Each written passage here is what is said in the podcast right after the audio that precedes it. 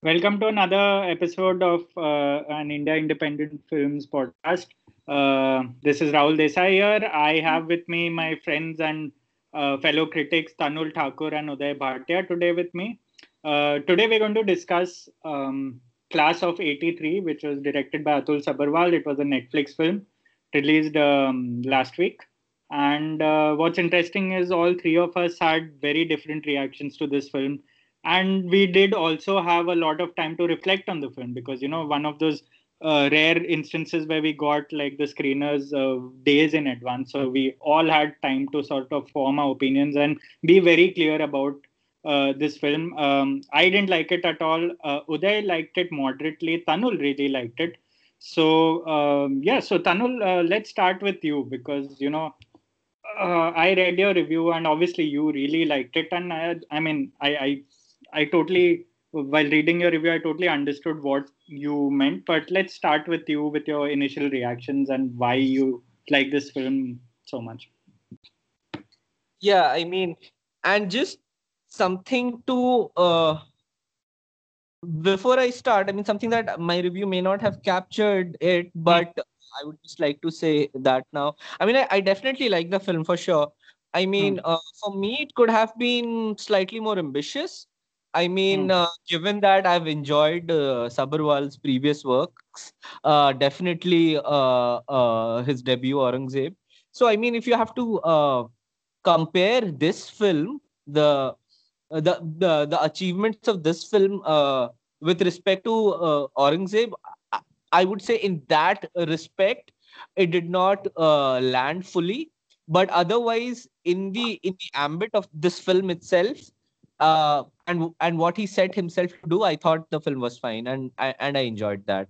Uh, it's uh, I mean, I quite liked how there were parallel setup between, uh, you know, what makes a cop, what makes a gangster, uh, what are the differences between rules. I mean, you know, the how an academy or an institution teaches you as opposed to how you should be in the real world, and things like that. You know, I I did not think that it was uh, uh, too obvious. I it wasn't very complex either, but I mean, I I got the sense that it was a fairly smart film and it sort of respected its boundaries and sort of stayed within it, uh, within uh, within them without trying too much and bumbling uh, them. I I thought it, it set itself a modest target and and it achieved it. I mean, in mm can have problems with such an approach and i've had problems with a few films like that. But in this film i was quite okay with with the end result i would say. Hmm.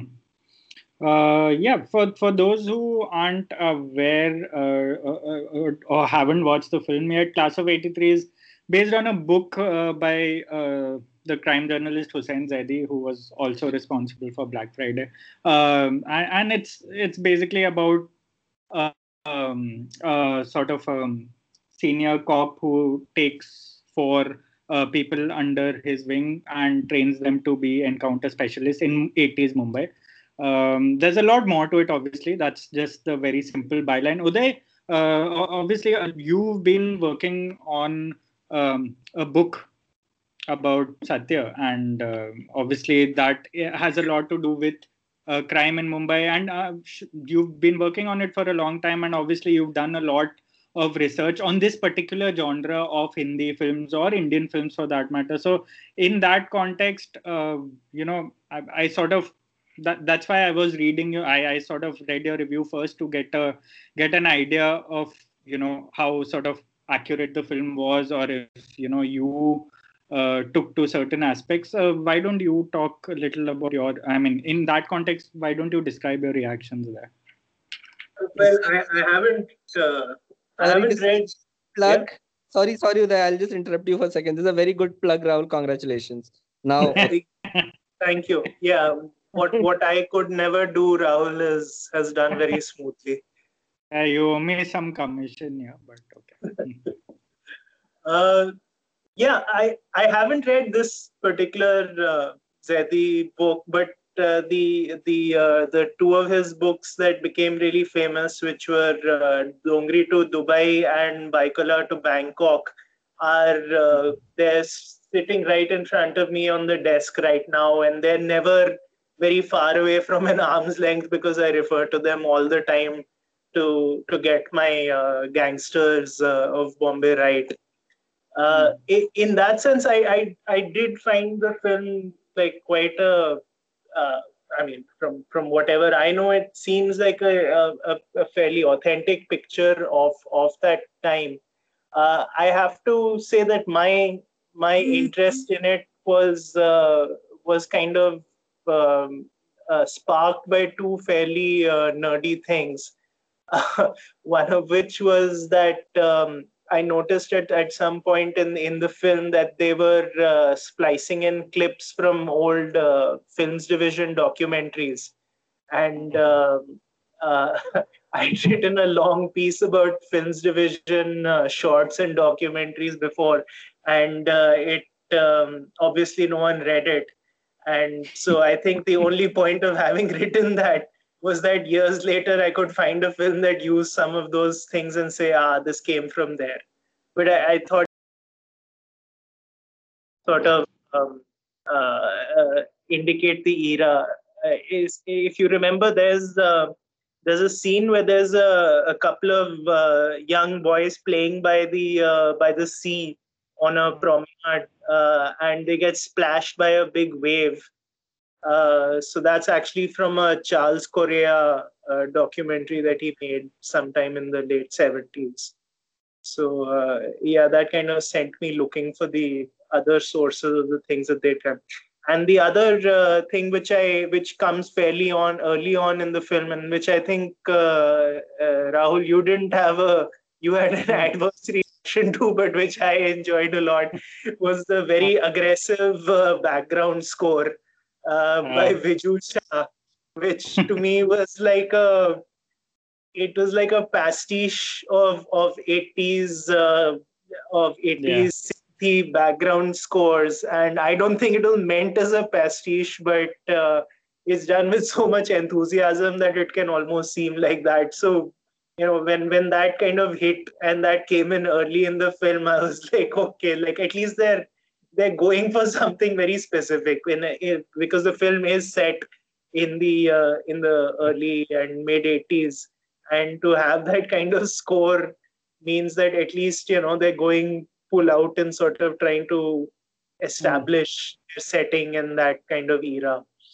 mm. yeah i mean yeah I, I get the whole i mean i instantly got the entire idea behind sort of the detailing and and Vijay uh, and Viju Shah sort of uh, scoring the background. And obviously and the, the first thing that i have to say this the first thing that occurred to me when i heard uh, the background score when uh, bobby deol's character vijay singh was introduced uh, that that score immediately reminded me of the time om puri was introduced in gupt. It was very similar to that score uh, and it was the same sort of context also because it was a cop sort of being introduced. So i i mean i get that and but sometimes i feel like a lot of films in this whole pursuit of being an uh, ode to a certain era or uh, to a certain era of you know uh, of a city of a culture and uh, an era of filmmaking ends up becoming you know what they end up basically becoming uh, less of a sort of an old and more of uh, of that particular era. And for me it, I, I could not find in myself that energy to engage with the film as much as both of you did in a way because uh, uh like sometimes you just want to look deeper into the film and push yourself to uh, think a little more while writing the reviews. And i didn't feel that urge while uh, especially after I watched the film. Of course, the last 10 or 15 minutes didn't help, and a lot of people have problems with the last act of the film and with the rhythm of the film. But I just didn't find it in myself because I found it very weirdly paced. And uh, I mean, I know I'm I'm sort of like I just personally felt it was just it was fundamentally not paced well. The rhythm was sort of all over the place, and I I actually like the detailing, but on the same in the same sort of breath, I'd also like to mention that I think Aashim Ahluwalia's daddy did a far better job of sort of representing uh, Bombay in the late 70s and early 80s, where, you know, uh, Arjun Rampal played Arun Gavli. And that for me, even though that was a very difficult film to get engaged with, and it was a difficult film to uh, uh, sort of you know really like. Uh, the, the if I were to like a film for its authenticity and for its detailing, that was what set the bar for me uh, in terms of you know this whole Mumbai crime uh, gangster period era, and that's. I mean, I, I really have honestly nothing deeper to say. Of course, and I like that even Tanul, you had also mentioned that entire joke about that. Uh, I think the four guys crack about you know uh, uh, that Sabu joke about Jupiter, uh, about the volcano in Jupiter, and those little details are really nice when you pick them. And you know when, and it, that's the first thing that occurred to me when I saw it because a Chacha Chaudhary joke was made just recently in one of the films that was based in the 70s. I think I'm not sure. I think it was uh, the Vidya Balan biopic. But anyway, but yeah, it just I didn't go beyond the details, and it didn't.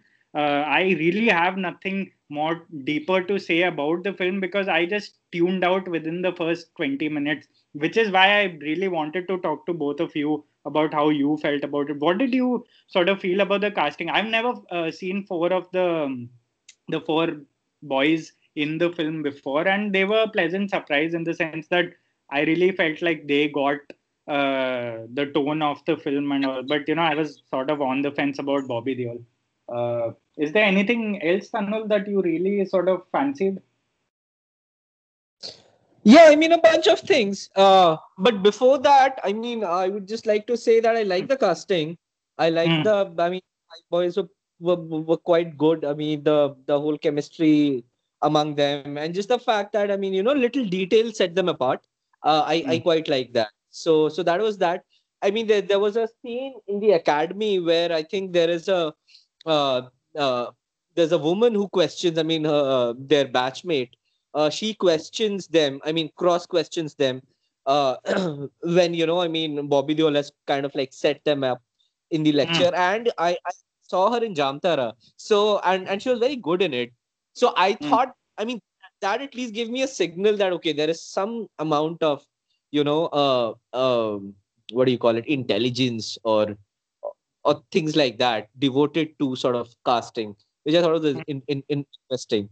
I mean, other than that, I mean, I like the fact that you know it sort of adopts for a certain time uh, or takes the trail uh, of many Bollywood films uh, mm-hmm. which have as the protagonist. You know, it kind of really sets up the whole thing of vigilante justice. It, there is a lot of uh, 70s and 80s sense of uh, being wronged that was depicted a lot in a cinema right? So you have i mean i don't know if it was intentional but you uh, you really hear the word system being sort of like you know tossed a lot which i thought was pretty interesting because i mean a lot a lot of bollywood films of the 70s and the 80s were you know sort of uh, i mean there was this system which had sort of wronged you and there were a bunch of people who avenged against that inequity, so to speak. So I, I like the fact that the film was quite in tune with the pop culture of that time, and also, I mean, the perceived or I mean the actual injustices and the perpetrators of that time, or or or the way they were imagined in uh, in in in popular consciousness and things like that. So I thought that that was quite nice. I like the, as I said, I like the the similarities and differences. I mean, we obviously know between a cop and a gangster. For a moment, you think that this film, you know, will take the same route as adopted by many, many Bollywood cop films. You know, where, as as I said, there is one versus many or many versus one, whatever in this case.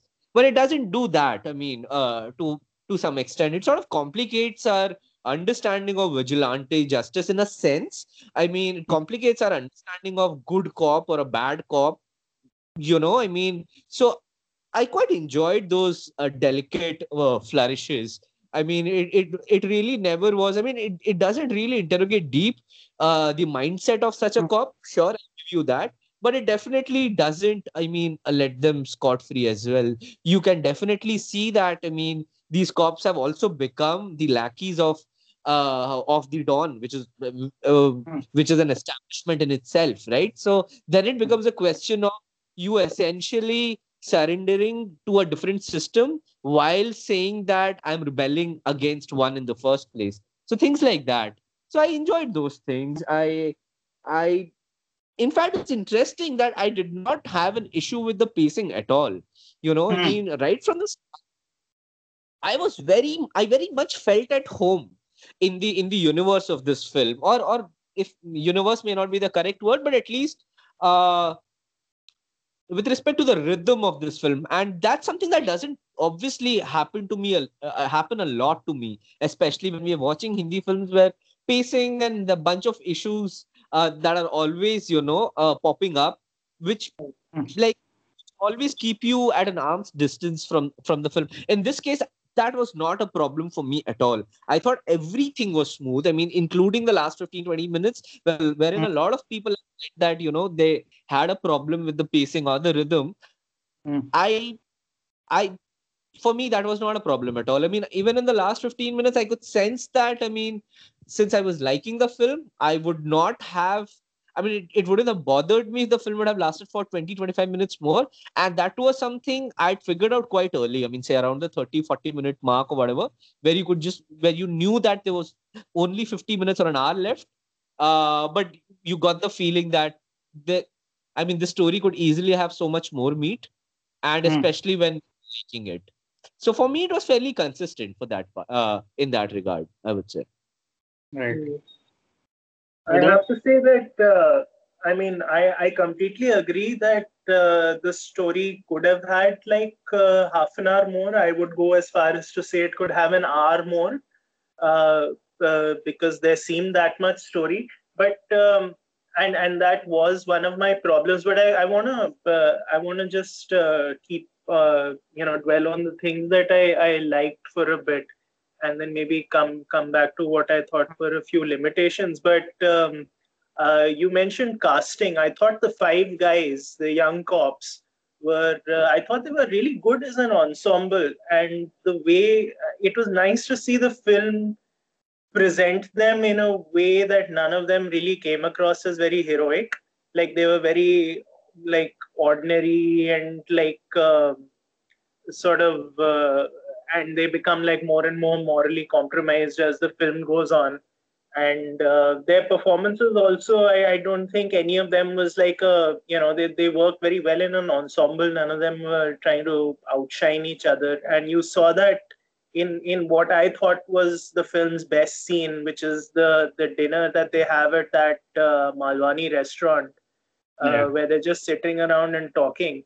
And uh, they they're talking in Hindi, but they slip into uh, Marathi, and then they come back to Hindi, and it's just like and and you can see even then, like early on in the film, that there that there are a lot of tensions within the group, and uh, one of them has been like hit by a stone pelter at one of the mill strikes.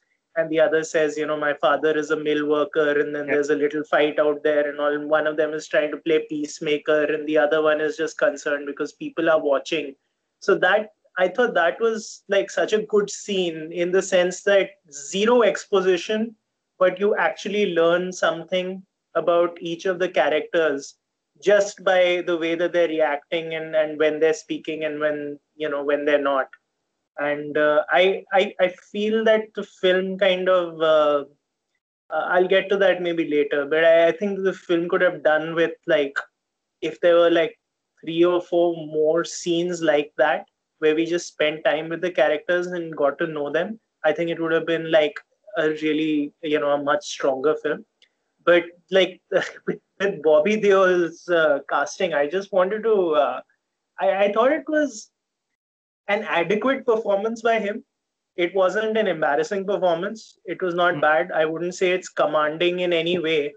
And i just i i don't understand eh, you know like the the effort which it might take to get bobby up to like a level where he's performing you know adequately enough and you know not letting the film down uh, eh, eh, it's like why spend that much effort on bobby deol when you can i don't know get like adil hussain or someone to come in and who will do the same thing at 40% capacity.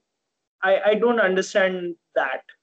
So I Hmm. don't know. Maybe Tanul feels differently about his performance than I do, but it just it, it struck me as like not a film, you know, uh, imploding performance, but not something that seems worth the effort of having mm-hmm. him in the film.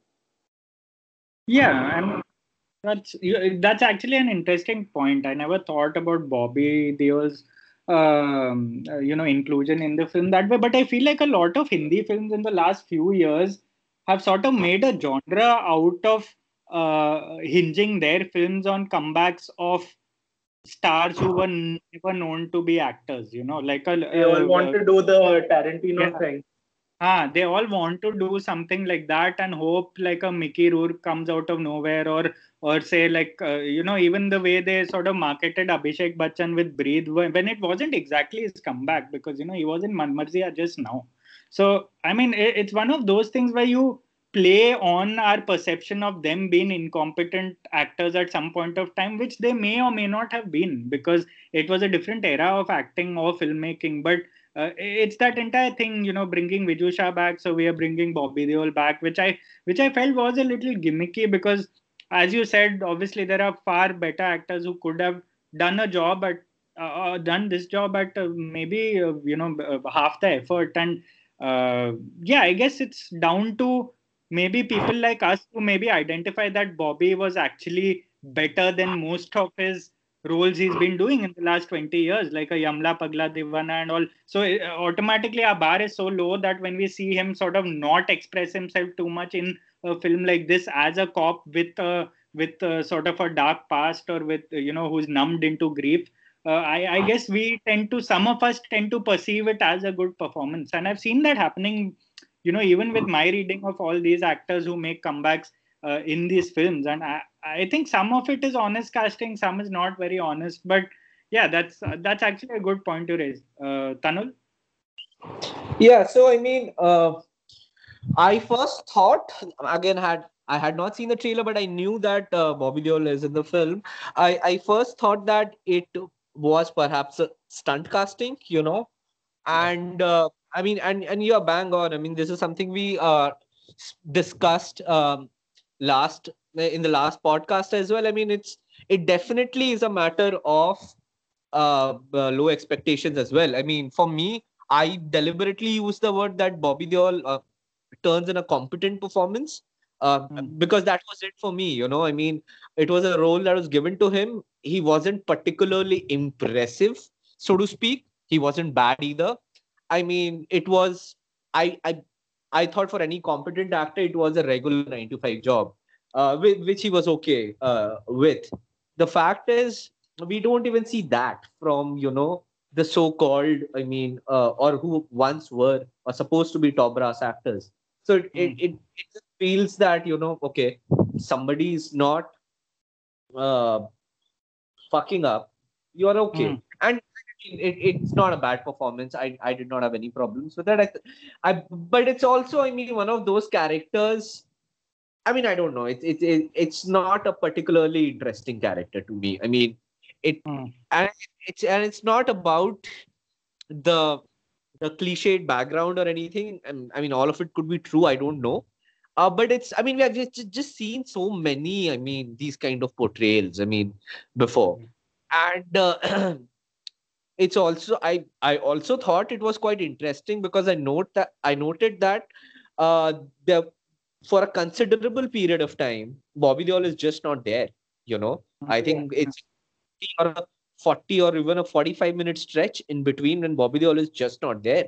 We see him at the academy. See, I mean, you know, train these boys or whatever. I mean, give them lessons and and then he just scoots and then we just you know uh, we cut to 83 and I think we continue till 86 or 87 i, I believe where mm. we we are with these boys. So i think i don't know what the original plan was or, or the fact that i mean uh the role itself was i mean uh, this much.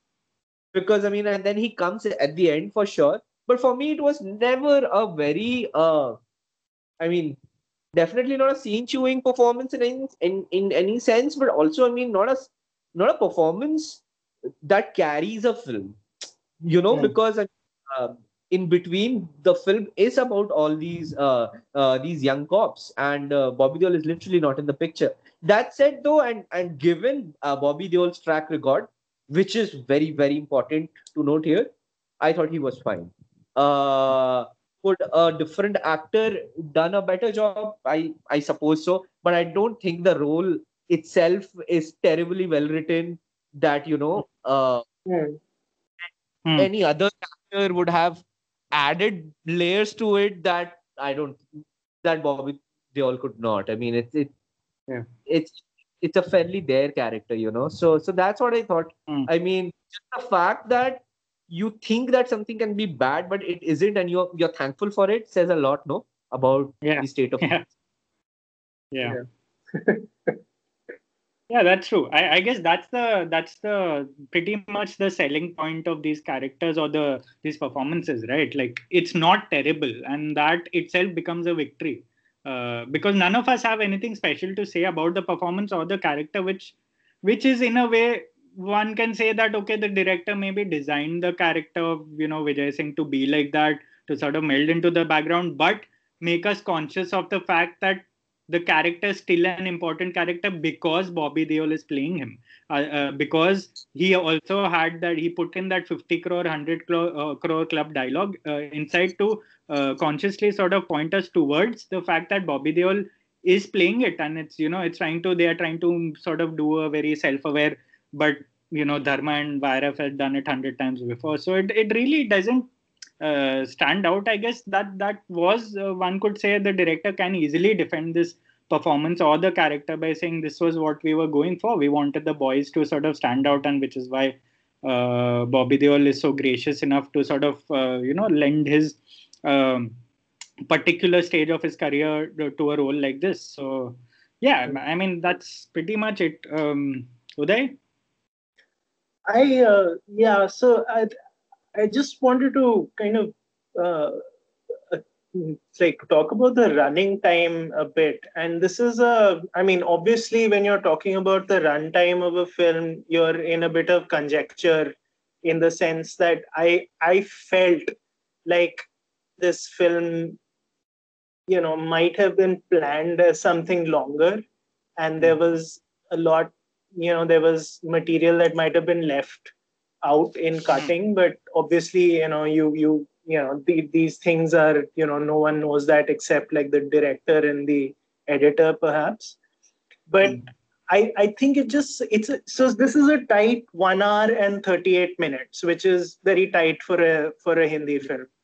Uh, it's of this about 40 minutes are spent at the academy training these guys which is the more leisurely period of the film you know? They they meet the dean and uh, he he whatever he he doesn't rusticate them. Instead he sort of trains them with an eye of making them this special hit squad kind of thing.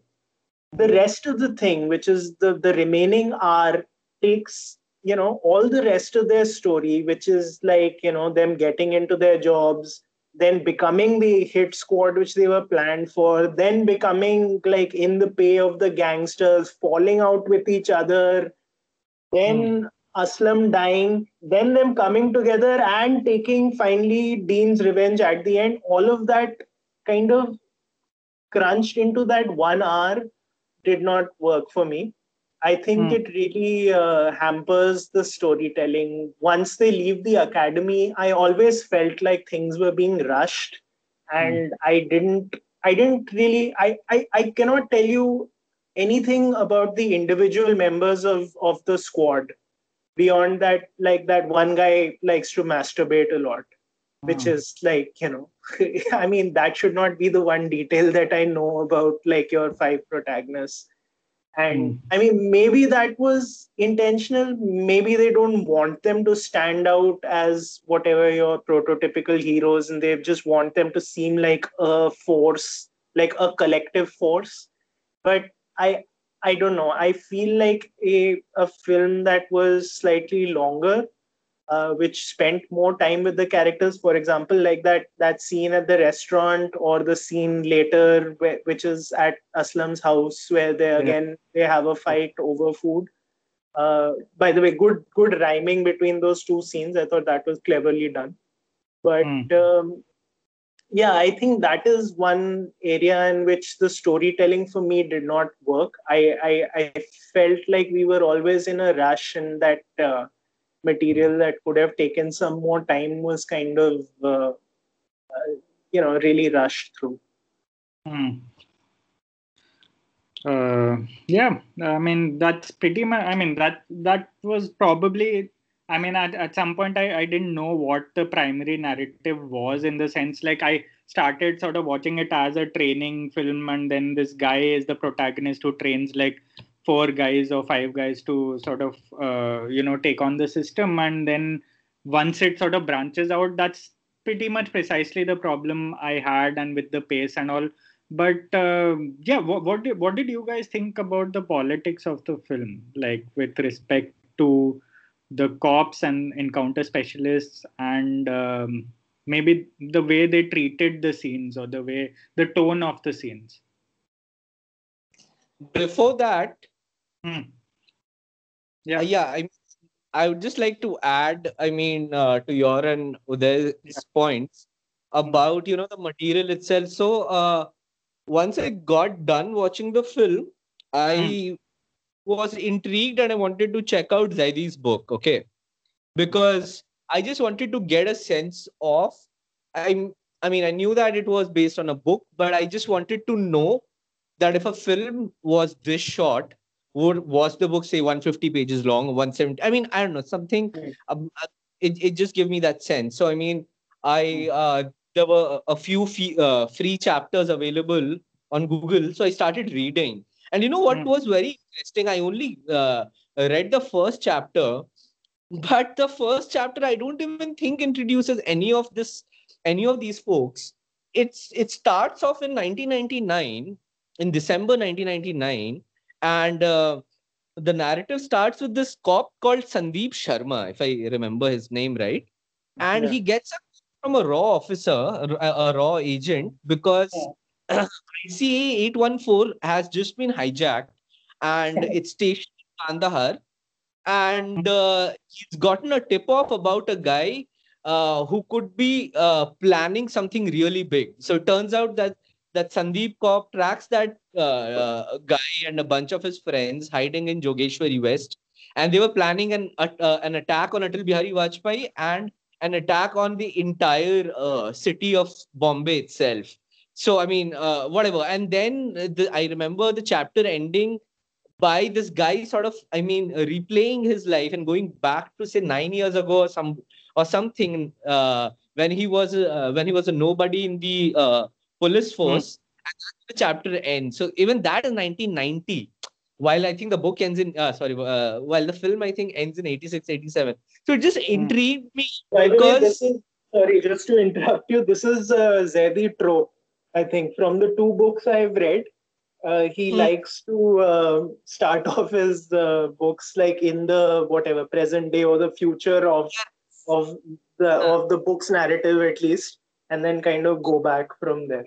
Sorry, continue. Um, you can get the sense that the first chapter of the book uh, has an extended sort of like I mean, it has some detail about stuff that's not even in the uh, timeline of the film. So I'm sure now I, I mean I haven't read the book, uh, the full book, but I mean you you you can get some sense that I think some of that choice was I mean really deliberate because perhaps the book is more detailed. I mean it would have been fun to uh, to have those uh, things play out because mm. it just would have, I think made the film more more rounded in a sense or, or just a little more fleshed out. It would have been good. Mm.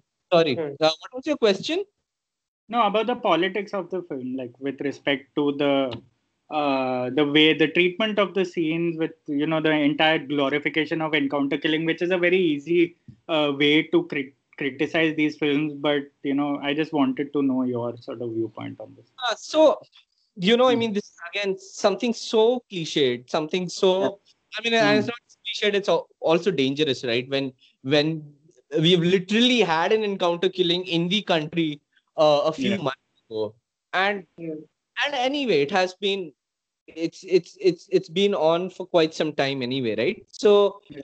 But what I found interesting with Class of 83, but again, uh, as I said, it's something that I can say with regard to everything in the film is that there is not a lot that's in there, but whatever is there, I thought was pretty satisfactory for me. So I mean, uh, it initially it looks like that the movie's cut from the same fabric that has mm. sort of you know, I mean, uh, uh, that has marked many Bollywood cop dramas. Uh, mm. You have you have this very uh, all a quasi mythic uh, uh, notion or something of a system that's there that's always looking down you about to squash you and things like that whatever so then you have its uh, its opposing force in uh, which is purportedly moral and virtuous and things like that in a police force uh, mm. and, and and essentially the implication is that you know that since something is so corrupt and something is just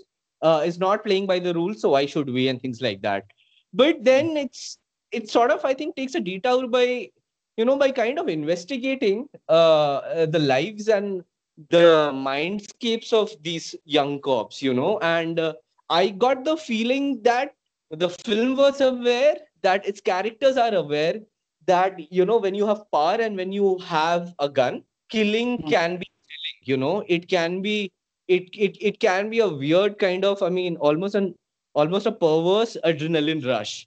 And mm. uh, added to that there is an incentive of fame. Added to that there's an incentive of money now. You know so i think i mean the film is not overt in uh, pronouncing its judgments about say uh, hey look these guys are uh, doing something bad or showing something mm. bad but thinking that it's par for the course right things like that i think it mm. just kind of very um, uh, very smartly I think uh, it uh, it divides into two by it shows you one story and then it shows another, and both of them, in a sense, are complementary to each other, but morally they are absolutely one is the inverse of the other.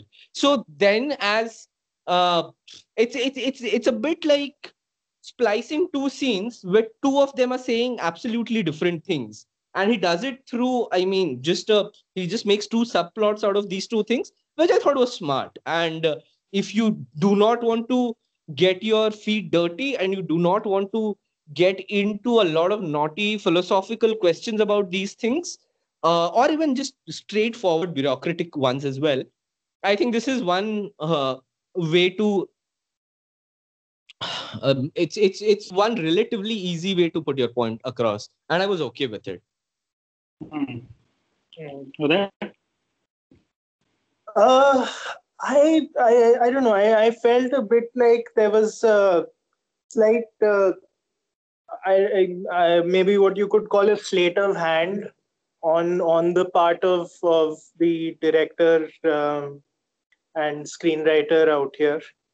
Um, I, uh, I I I felt that the film kind of draws a line cleverly for its own narrative, but unsatisfyingly for me. At when the when the characters kind of come under the pay of the gangsters, like when they start taking money for them and bumping off like the rivals of the other people, and when they kill like whatever a couple of innocent businessmen, then the film is like, oh my god, they've gone too far, and then they bring Bobby back into the narrative to kind of curb them. Hmm. Uh, I don't think the film has any uh, real problem uh, with them uh, killing um, with uh, vigilante killings uh, any more than like say, a, you know a Singham might or something or a Simmba might.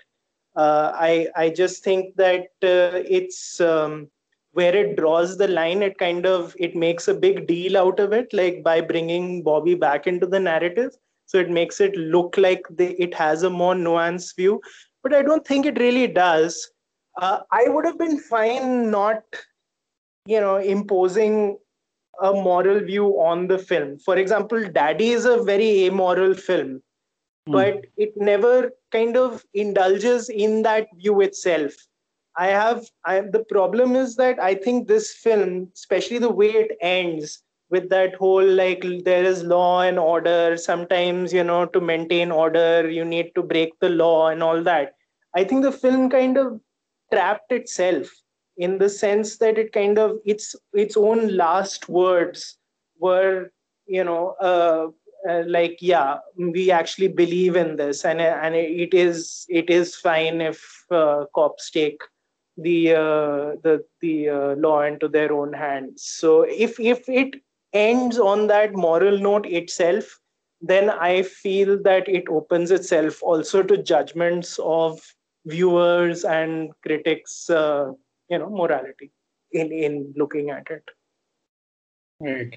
Yeah i mean that's pretty much uh, yeah that because there was i actually like the fact that at some point there were i, I mean the moral uh, sort of frame of the film didn't really occur to me till uh, the point they started you know like two of the cops went off the rails a little and they you know it was a bit of sort of demonizing the cops who are starting to get corrupt a little by taking uh, by, by being on the payrolls of the gangsters and eliminating the rivals. I like the fact that they did that, but that whole transition from them being those people to uh, uh, to them sort of suddenly now banding together within one scene because the uh, the narrator of the film, who's the also the only Muslim cop uh, out of the uh, five or four, uh, sort of dies and is you know is bumped off, and after, that entire scene where I think Bobby Deol is Bobby Deol's character is attending the funeral, and he goes into the car and thinks of killing himself, and again sort of puts the gun to his uh, uh, head and things of it. And then they suddenly appear that almost felt like surreal in the sense it felt like a dream sequence for me. I felt like he was seeing those characters out of nowhere. They had just appeared after being assholes for the last 15 or 20 minutes.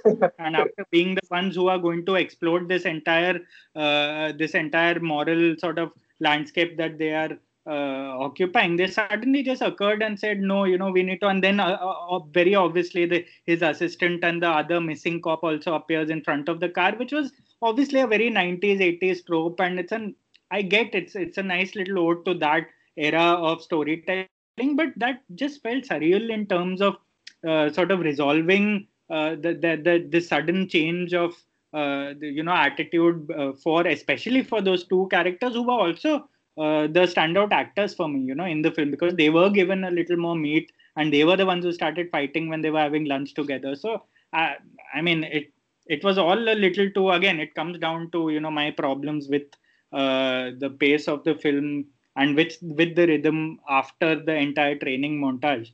Uh, but um, yeah, I mean that's I, apart from that, I don't think like I had a major problem as and Uday, uh, you know, I sort of agree with you about them sort of hiding uh, the sleight of hand thing, hiding it a little better than the mainstream films do. And, you know, in the end, sort of still uh, showing the cops to be the good guys in the end. Uh, and then Bobby Deol suddenly telling them that, you know, we, I'm, I'm still not going to go easy on you during the uh, whatever is, is a very, very mild way to sort of point out that they were you know bad people at one point of time or they were corrupt at one point of time so it was a little too convenient, but I sort of understood where they were heading and why they were trying to do what they did, which I guess mm. is a little more than uh, most cop dramas we see these days. But uh, yeah, yeah uh, just as a side, have you both uh, sort of seen Atul Sabharwal's the documentary he made a couple of years ago in 2016 or 15, I think. Uh, no. personal documentary called In Their Shoes basically based on his own family business and uh, his father's sort of shoe trading, shoe material trading business, and how he was always pushed away from it. And it goes back to the partition, which I thought was a very, very nice documentary. And it was totally out of uh, the blue for a lot of people. A lot of people didn't know it released, but I think it's available online. You know, that would definitely be, I mean, that's his best film so far. And uh, out of the films we've seen of his. And uh, I thought that when I watched that documentary, I felt like this filmmaker will be around for a while and it'll be interesting to see what he comes up with. Because it was both a personal documentary and a very cultural sort of snapshot of uh, you know india going through its partition and how generational traits sort of get lost in the uh, entire din of uh, transition. But yeah that that's a documentary that i would really uh, recommend. Tanul did you watch it in 2015 or 16 not uh, on the docu and mm. uh, I I'd enjoyed Sabharwal's films. I mean his works and things like that. So it was on mm. my list, but yeah, just one of those things. Couldn't watch it. right yeah yeah, yeah I'd, so, uh, I'd love to i'm i'm keen to catch it now because uh, a i mean i like uh, filmmakers who can switch between fiction and non-fiction I, hmm. uh, it's it's just it's rare for india i i don't know if i can name a single director actually uh, big director who does that right now uh, in mm. india i i can't think of anyone at all uh, yeah. and uh, it's um, yeah and uh, even like the the incorporation of of the old uh, shorts and newsreels and all which he does in this i mm. think uh, shows someone who has that kind of eye for you know who, who thinks in in in uh, non-fiction uh, ways also mm. as well as fiction yeah yeah yeah that's what i guess that's why that's why i guess at some point my expectations were a little uh, you know a little high, especially given his last few films. But I don't know. I still feel like he's a very interesting director, and uh, yeah, I, I, mean, it could also be down to the fact that in general, like the I feel like the Mumbai crime genre has been done to death, especially in the last mm. ten or fifteen, years, especially after the nineties, and. I just like at some point mentally I just tune off once I start hearing Bombay in a voiceover and that it becomes an uphill battle after that. And it's very difficult to reinvent that genre in a very interesting manner unless you really decide to make like a series. Like i, I literally envision this film as a series at some point because there was a lot. I, I even Tanul, it's nice that you mentioned the book because there, I feel like the I mean not so much the length of the film. I feel like the uh, pace of the film or the language of the film could have been uh, that you know of a sort of a long form uh, uh sort of introduction into a certain era. And that uh, unless you're going to make something like that it's very difficult to engage your viewers only for like or to sort of blow them away. Not even engage. Engage to i think it's very easy to do these days but blow them away with like a like a two hour or a one and a half hour film these days. So I guess that is itself the genre itself is sort of very difficult to crack. But uh, yeah, we'll find out when Uday's book comes out. Another plug. Uh, and, uh, yeah, like and so yeah, that's pretty much. Tanul, any anything else you'd like to add? Nothing as such, but yeah, I just want to add that I uh, completely agree with you. I mean, Mumbai Noir it has become. I mean uh, has been suffering from narrative fatigue for quite a long time and i would also much rather uh, be taken on a longer ride which is about something really specific you know i mean just fucking show me how say i don't know like say a Jogeshwari West ka police thana works. Just show mm. me the intricacies, the politics, the the hierarchical fuck ups, or the uh, or the stringency of it, anything, or or or, or about that uh, say how gangs work beyond say what we have read in maximum city or say sacred games or just bunch of other portrayals. I mean uh, uh film books or you know uh, things like that. So just i think for me a major problem if you can call it that but it, it it it was just so that the film defined itself in a way that it didn't bother me was that i wanted to see more of say i mean how does this gang work or how do these folks work so so sure he left uh, what is the that dude's name kalsekar right the don mm. yeah, so he, yeah he leaves Bombay for what Dubai or, or somewhere, right? But then he also has uh, his men on the ground, which is fine. I mean, obviously, but I hmm. wanted to see more of that. You know, a more of say wheeling and dealing, more of, I mean, going behind the scenes and showing us how this kind of thing works what is at stake what what is the level uh, and the nature of collusion between uh, the politicians and the gangsters? I mean show us something. I mean i mean uh, this film just does not choose to go in there at all. So i mean sure you can't really critique something which doesn't really exist. But i i would have liked to see some of that. Or i mean this is uh, my expectation from say a piece of Mumbai Noir in future. I mean, I would like to see things that have not been covered before. I mean, it just seems so obvious to state something like this, but sadly, it it's true because at the end of the day, and the, reason I feel you, and I'm sure there are many like you, me included, I suppose, who get the sense of jadedness right from the word go because just everything feels that you've seen it, you have heard it, you have lived it weirdly. So, you know, uh, yeah, just it would be good yeah. to see a show that sort of is a long form sort of portrayal of these things. Mm. Was there anything to add? Just like on the genre, I agree with you guys. I think it's kind of it's sort of trying to find a way to be interesting again. I think Daddy managed that to some extent, uh, mm. but uh, I I think it can look beyond crime, is what I'm saying. Just you know, uh, noir does not necessarily have to be cops and gangsters. It can infiltrate a lot of other genres, and I can imagine a really good, uh, uh, you know, noir which just concerns like uh, say like set in the same milieu 80s striking mills and and that sort of uh, dynamic playing out what happens who you know who are the you know who are the people who are trying to break the the uh, unions and who are keeping them firm and stuff like that i mean um, there was this great uh, film called Kammatipaadam um, uh, with uh, Salman Salmaan uh, a couple of years ago. Like it, it's uh, something like that, but set in like the Bombay mill strikes of the 80s.